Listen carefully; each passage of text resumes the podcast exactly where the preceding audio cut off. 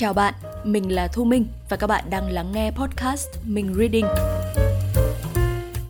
Bạn là một người yêu thích điện ảnh, đồng thời bạn cũng tò mò về những kiến thức tâm lý học, hoặc bạn chỉ đơn thuần yêu thích một trong hai điều mà mình vừa nêu ra, điện ảnh hay là tâm lý học thì rất có khả năng là bạn sẽ đọc được cuốn sách của tác giả Ngụy Chi Siêu có tên là Tâm lý học giải mã qua góc nhìn điện ảnh. Cuốn sách này thì có một cái tên khá là đơn giản, thế nhưng mà lại vô cùng chân thực và cuốn hút. Tên sách có nội dung gì và chúng ta hiểu nó như thế nào? Thì nội dung bên trong cũng chính là những nội dung đó, bao gồm tâm lý học và điện ảnh. Rất nhiều người thích xem phim và cũng có rất nhiều người thích tìm hiểu các kiến thức về tâm lý học. À, không biết là các bạn như thế nào, à, còn mình thì mình thích cả hai. Tuy nhiên thì phần lớn mọi người xem phim là để giải trí, còn kiến thức tâm lý học thì như chúng ta đã biết, kiến thức là một biển cả mênh mông và chúng ta học không biết bao giờ mới hết được. Chính vì thế mà mình luôn luôn có một sự tò mò với cả hai lĩnh vực này. Và khi mà mình thấy chúng được kết hợp với nhau trong một cuốn sách á, thì mình đã kiểu wow, hay ho quá. Và nó có hay ho thật như vậy hay không? Thì mời các bạn cùng nghe tiếp số podcast này nhé.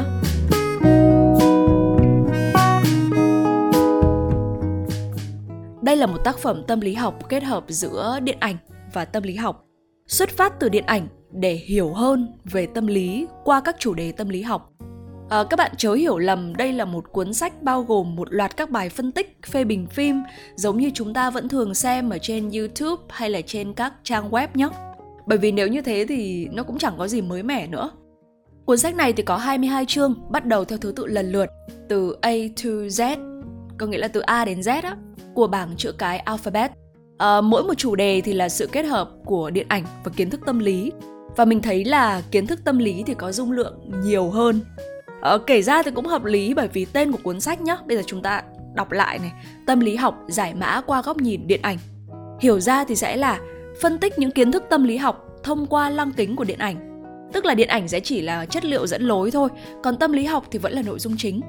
Ừ, tác giả không cho chúng ta thấy tổng thể bộ phim đó ra sao, thế nhưng mà sẽ giúp cho chúng ta giải mã được một số kiến thức tâm lý ẩn mình trong một chi tiết nhỏ tại sao cũng là xác sống thế nhưng ma cà rồng thì lại chẳng đáng sợ như zombie. Đó tác giả sẽ giải thích những cái điều kiểu như vậy. Và cụ thể hơn thì mình sẽ nói ở phần sau nhé. Quay trở lại với sự kết hợp thú vị giữa tâm lý học và điện ảnh này thì uh, không phải chỉ là chất liệu dẫn lối mà điện ảnh trong cuốn sách này trở nên mờ nhạt đâu.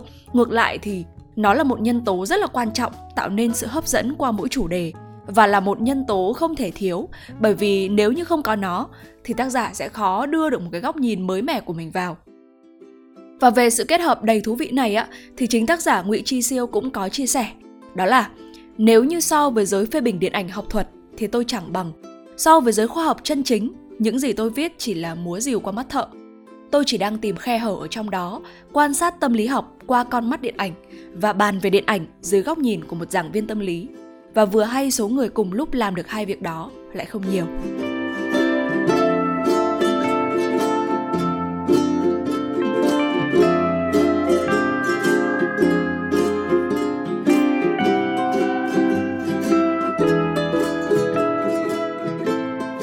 Chương Judgment, bạn vẫn dám tin vào phán đoán của mình chứ? Thì uh, từ hội chứng Asperger của nhân vật Sheldon trong bộ phim The Big Bang Theory Tác giả Ngụy Chi Siêu có nhắc tới một điều đó là ai trong chúng ta thì cũng khao khát tìm hiểu rõ mọi chuyện và khát khao nắm được quy luật vận hành của thế giới. Có lẽ vì điều này mà mình rất là thích thú với cuốn sách và mình tin là nếu như ai có cơ hội tiếp cận với cuốn sách này thì đa phần cũng sẽ cảm thấy rất là thích thú bởi vì nó thỏa mãn được trí tò mò của chúng ta. Tác giả đã giải mã rất nhiều những câu hỏi thú vị. Ví dụ như câu hỏi mà mình đề cập ở phần vừa rồi á. Tại sao cũng là xác sống nhưng ma cà rồng lại chẳng đáng sợ như zombie?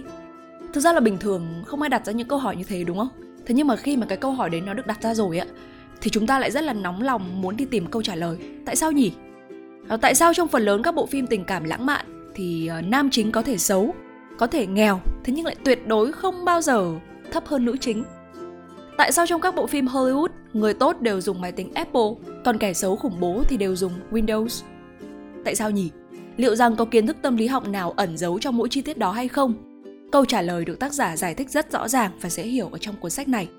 Thực ra với tư cách là một người xem phim để thư giãn là chủ yếu á, thì mình hiếm khi đặt ra những câu hỏi giống như vậy lắm. Tuy nhiên, khi mà tác giả đã khơi ra rồi như mình vừa nói, thì khả năng chúng mình liên tục lật mở những trang tiếp theo là rất cao. Hơn thế nữa, mình uh, từng đọc được một câu như thế này ở trên trang web thế giới điện ảnh.vn. Nghệ thuật điện ảnh nảy sinh từ mọi mặt hoạt động của cuộc sống con người và có khả năng quay lại tích cực tác động vào các khía cạnh của cuộc sống, trở thành nhân tố góp phần cốt yếu làm đẹp, làm hưng thịnh cuộc sống, nhất là cuộc sống tinh thần. Bởi văn hóa gắn liền và nằm trong chính trị, kinh tế, xã hội, đủ sức tạo nên những bộ mặt và những chất giọng đặc trưng khác nhau đối với tiến trình lịch sử của đất nước, cũng như là đối với đời sống của con người. Như vậy thì việc chúng ta hiểu về những kiến thức tâm lý với những câu hỏi đặt ra từ một bộ phim cũng góp phần hiểu hơn về cuộc sống của chính chúng ta. Ví dụ, lại một ví dụ nữa, trong chương Atmos ở bộ não mạnh mẽ nhất thì ờ, tác giả có nói rằng là cái trí nhớ làm việc ừ, của con người á thì có một cái dung lượng rất là hạn chế. Trí nhớ làm việc là gì? Mình hiểu đơn giản là nó sẽ được con người sử dụng khi mà phải cân nhắc tính toán một việc gì đó và khi mà chúng ta phải suy đoán suy luận logic thì chúng ta sẽ sử dụng cái trí nhớ làm việc. Và như thường lệ thì uh, sự hạn chế này được tác giả chứng minh bằng những lý do liên quan tới phim ảnh. Ví dụ là vì sao chúng ta xem xong các bộ phim nghệ thuật thì thường cảm thấy là vô cùng mệt mỏi. Vì sao trong các bộ phim trinh thám thì đơn giản lại tốt hơn là phức tạp? Để rồi từ đó tác giả Ngụy Chi Siêu đề cập tới một chứng bệnh của thế kỷ 21 có nguyên nhân từ sự hạn chế của trí nhớ làm việc trong bộ não của con người. Đó là chứng lựa chọn khó khăn. Con người của chúng ta không thích lựa chọn nhiều, và khi mà có quá nhiều thứ để lựa chọn thì chúng ta sẽ thường không chọn gì. Nó làm mình nhớ tới cái khoảng thời gian mà mình bị reading slump á. Lúc đó mình cũng bị rơi vào một cái trạng thái mà phải lựa chọn một giữa rất nhiều cuốn sách, và mình liên tục mua sách chất đầy cái tủ. Thế nhưng mà cuối cùng thì mình không chọn được một cuốn nào để đọc cả đó. Và từ những cái điều mà mình đã đề cập vừa rồi thì mình thấy là tác giả ngụy chi siêu đã đạt được những điều mà tác giả hứa hẹn ở phần tự thuật, ít nhất là đối với mình. Đó là giúp cho bạn đọc phát hiện ra những kiến thức chẳng mấy người thấu hiểu, ẩn mình trong những bộ phim quen thuộc.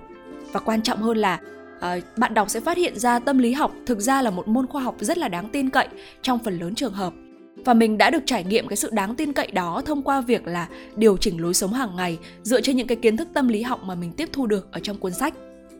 Khen nhiều nhở? À, thế thì cuốn sách này có điểm trừ nào hay không?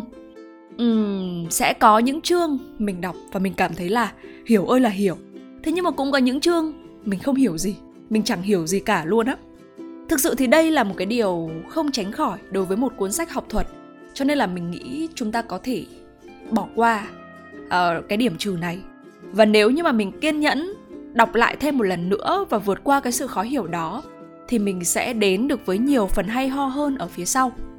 Đó và bên cạnh đó thì cái lối dẫn chuyện hài hước và thú vị của tác giả ở đầu mỗi chương sẽ nhanh chóng kéo bạn đọc ở lại lâu hơn với cuốn sách và đi đến cùng với cuốn sách giống như mình.